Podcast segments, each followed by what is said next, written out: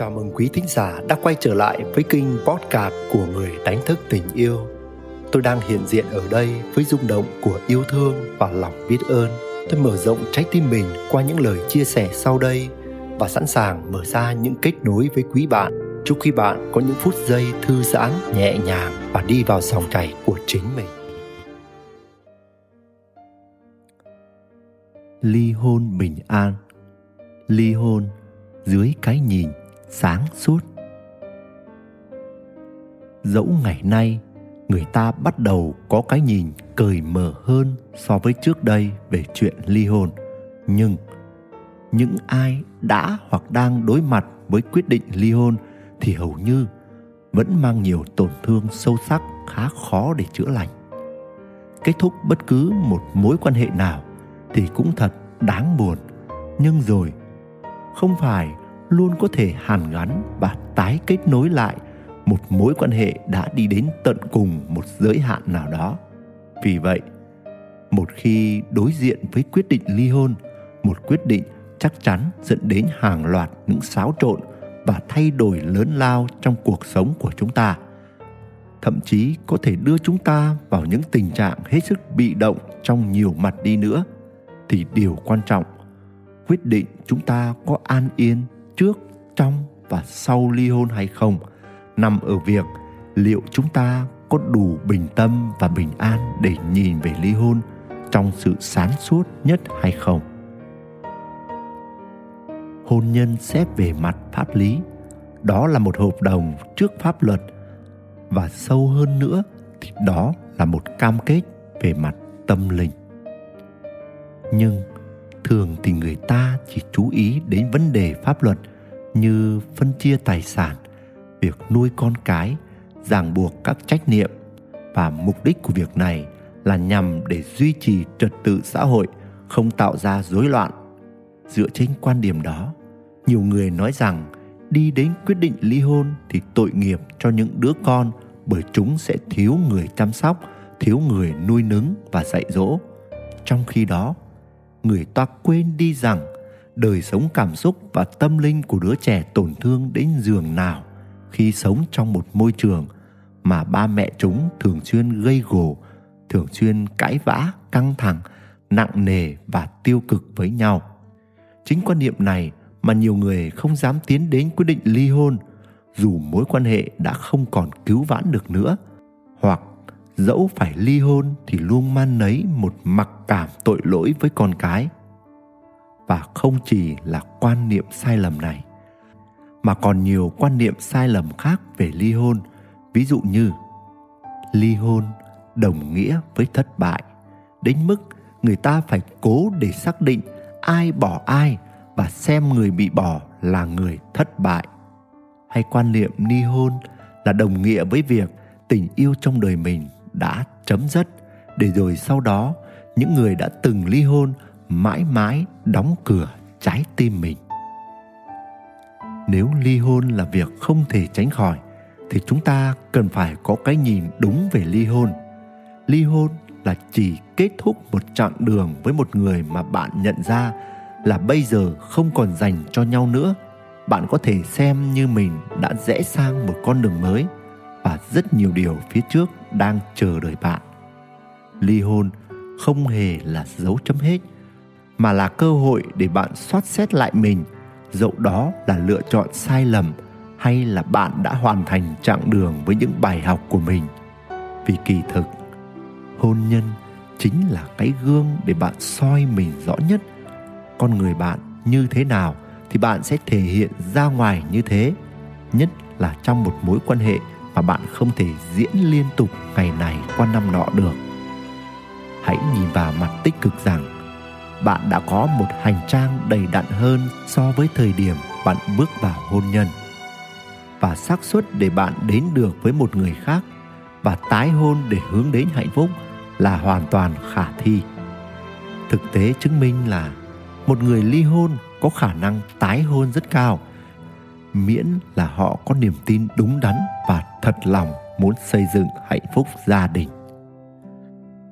Chắc hẳn chúng ta dễ dàng nhìn thấy một số người phản ứng với nỗi đau quá lớn từ việc ly hôn bằng cách thể hiện ra ngoài rằng mình mạnh mẽ, mình ổn thỏa, mình cóc cần người kia. Mình không quá đau đớn vì sự gãy đổ này.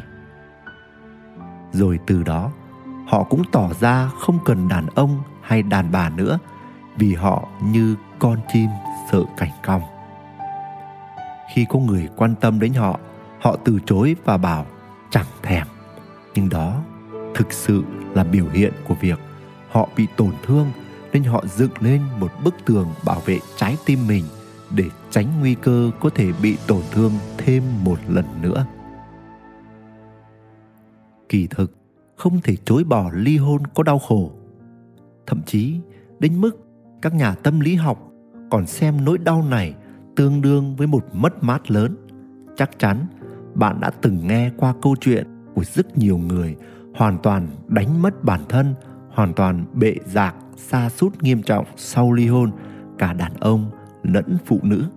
Rõ ràng, nếu không biết cách chữa lành và tự vực dậy, thì ly hôn như là một quá trình đớn đau dai dẳng, có thể đeo đuổi bạn suốt đời. Đừng nhìn ly hôn như một thất bại để rồi bạn giữ nỗi đau đó nơi riêng mình đừng ngần ngại tìm người hoặc nơi để chia sẻ nỗi đau.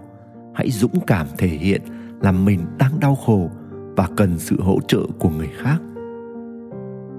Hãy để nước mắt rơi và đón nhận sự an ủi, sự động viên để bạn được nâng đỡ và nhẹ nhàng hơn. Vì đó là cách tự nhiên nhất để bạn chữa lành những cảm xúc tiêu cực, nội tâm. Tuy nhiên, bạn đừng lao vào ly hôn chỉ để né tránh sự bất lực trong việc xử lý các vấn đề trong mối quan hệ. Hay né tránh những đớn đau mà bạn cần phải trải để trưởng thành. Hay là để chỉ buông xuôi và hy vọng một cách không có căn cứ rằng, thoát khỏi mối quan hệ này thì mình sẽ nhẹ nhàng. Giống như bạn đang đi một đôi dép chật. Thoát khỏi nó, bạn sẽ thấy thoải mái nhưng không có điều gì đảm bảo sau đó bạn sẽ ổn thỏa hơn. Vậy hãy cân nhắc quyết định ly hôn của mình chính xác hơn là hãy chiêm nghiệm, xem xét lại cuộc hôn nhân của mình bằng các câu hỏi như lý do chúng ta cưới nhau, mục đích hôn nhân của mình là gì, những điều tốt đẹp nào, những bài học nào từ đau khổ, mình trưởng thành được gì vân vân để bạn bớt thấy đau khổ và mất mát hơn khi hướng về mặt tích cực luôn có của mọi vấn đề. Trong các cuộc tư vấn và coaching về ly hôn, tôi thường đặt câu hỏi, bạn đã từng có kỷ niệm nào tốt đẹp? Bạn hãy nhớ lại những lúc vui vẻ bên nhau. Bạn đã từng có những khoảnh khắc nào không thể quên? Khi gợi cho khách hàng nhớ lại những điều tốt đẹp trong mối quan hệ của họ tôi quan sát thấy nét mặt của họ giãn ra, ánh mắt của họ ánh lên những niềm vui.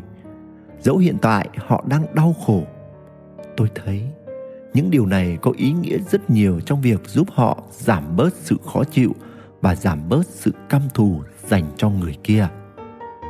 Rồi khi khách hàng của tôi kể ra những đau khổ, những lần cãi vã, những sự phản bội đớn đau, thì câu hỏi cơ bản tôi thường hỏi là chị học được bài học gì? Có điều gì tốt để có thể cải thiện trong mối quan hệ khác hoặc cuộc hôn nhân sau, nếu có? Bình tĩnh để nhìn ra những điều tốt đẹp, những bài học dành cho mình, bạn sẽ dễ dàng đón nhận và vượt qua biến cố này. Và tôi cũng muốn nói rằng, ly hôn không phải là giải pháp duy nhất bạn có thể nhờ sự can thiệp của bên ngoài như nhà tư vấn, những người hiểu rõ chuyện hai bên. Vợ chồng bạn cũng có thể cùng ngồi xuống, cởi mở và dẹp cái tôi để giải quyết những cái chung lớn lao như con cái, như mục đích chính của hôn nhân hay những phần thưởng của đời sống gia đình. Ngoài ra, bạn cũng có thể ly thân. Nếu biết cách thì ly thân là công cụ hữu ích để hai bạn có thể quay về với nhau.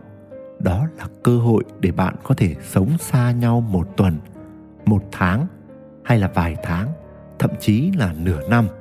Là dịp mà những ngày tháng bình thường trong hôn nhân bạn không thể làm được. Hãy kiểm tra và suy ngẫm về cuộc hôn nhân. Hãy tự chăm sóc bản thân, tự ngẫm nghiệm về cuộc hôn nhân của mình. Từ đó, bạn sẽ trưởng thành hơn. Bạn sẽ không đổ lỗi cho nhau và tìm được lối đi tốt nhất để chữa lành đời sống hôn nhân hoặc là chữa lành chính mình. Và cuối cùng, khi ly hôn đã đặt dấu chấm hết cho cuộc hôn nhân và cặp đôi không thể quay trở lại với nhau được nữa, thì không vì thế mà mọi thứ đều trở nên tiêu cực. Khi bạn có cái nhìn đúng đắn và sáng suốt về ly hôn như trên, thì hai bạn sau ly hôn vẫn hoàn toàn có thể trở thành bạn tốt của nhau và cùng giúp cho con có môi trường tốt nhất để phát triển. Và để có thể chữa lành đớn đau và trở về trái tim nguyên vẹn, thì bạn phải học cách tha thứ.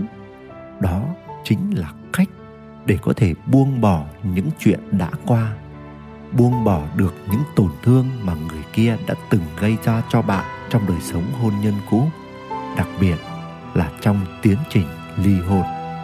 Nếu bạn có sự thấu hiểu sâu sắc thì bạn cũng sẽ nhận ra rằng những gì người kia làm tổn thương bạn chẳng qua là bởi vì họ cũng bị tổn thương, có thể từ tuổi thơ, từ mối quan hệ trước hoặc là sự phản ứng trả thù bởi tổn thương mà chính bạn gây ra cho họ.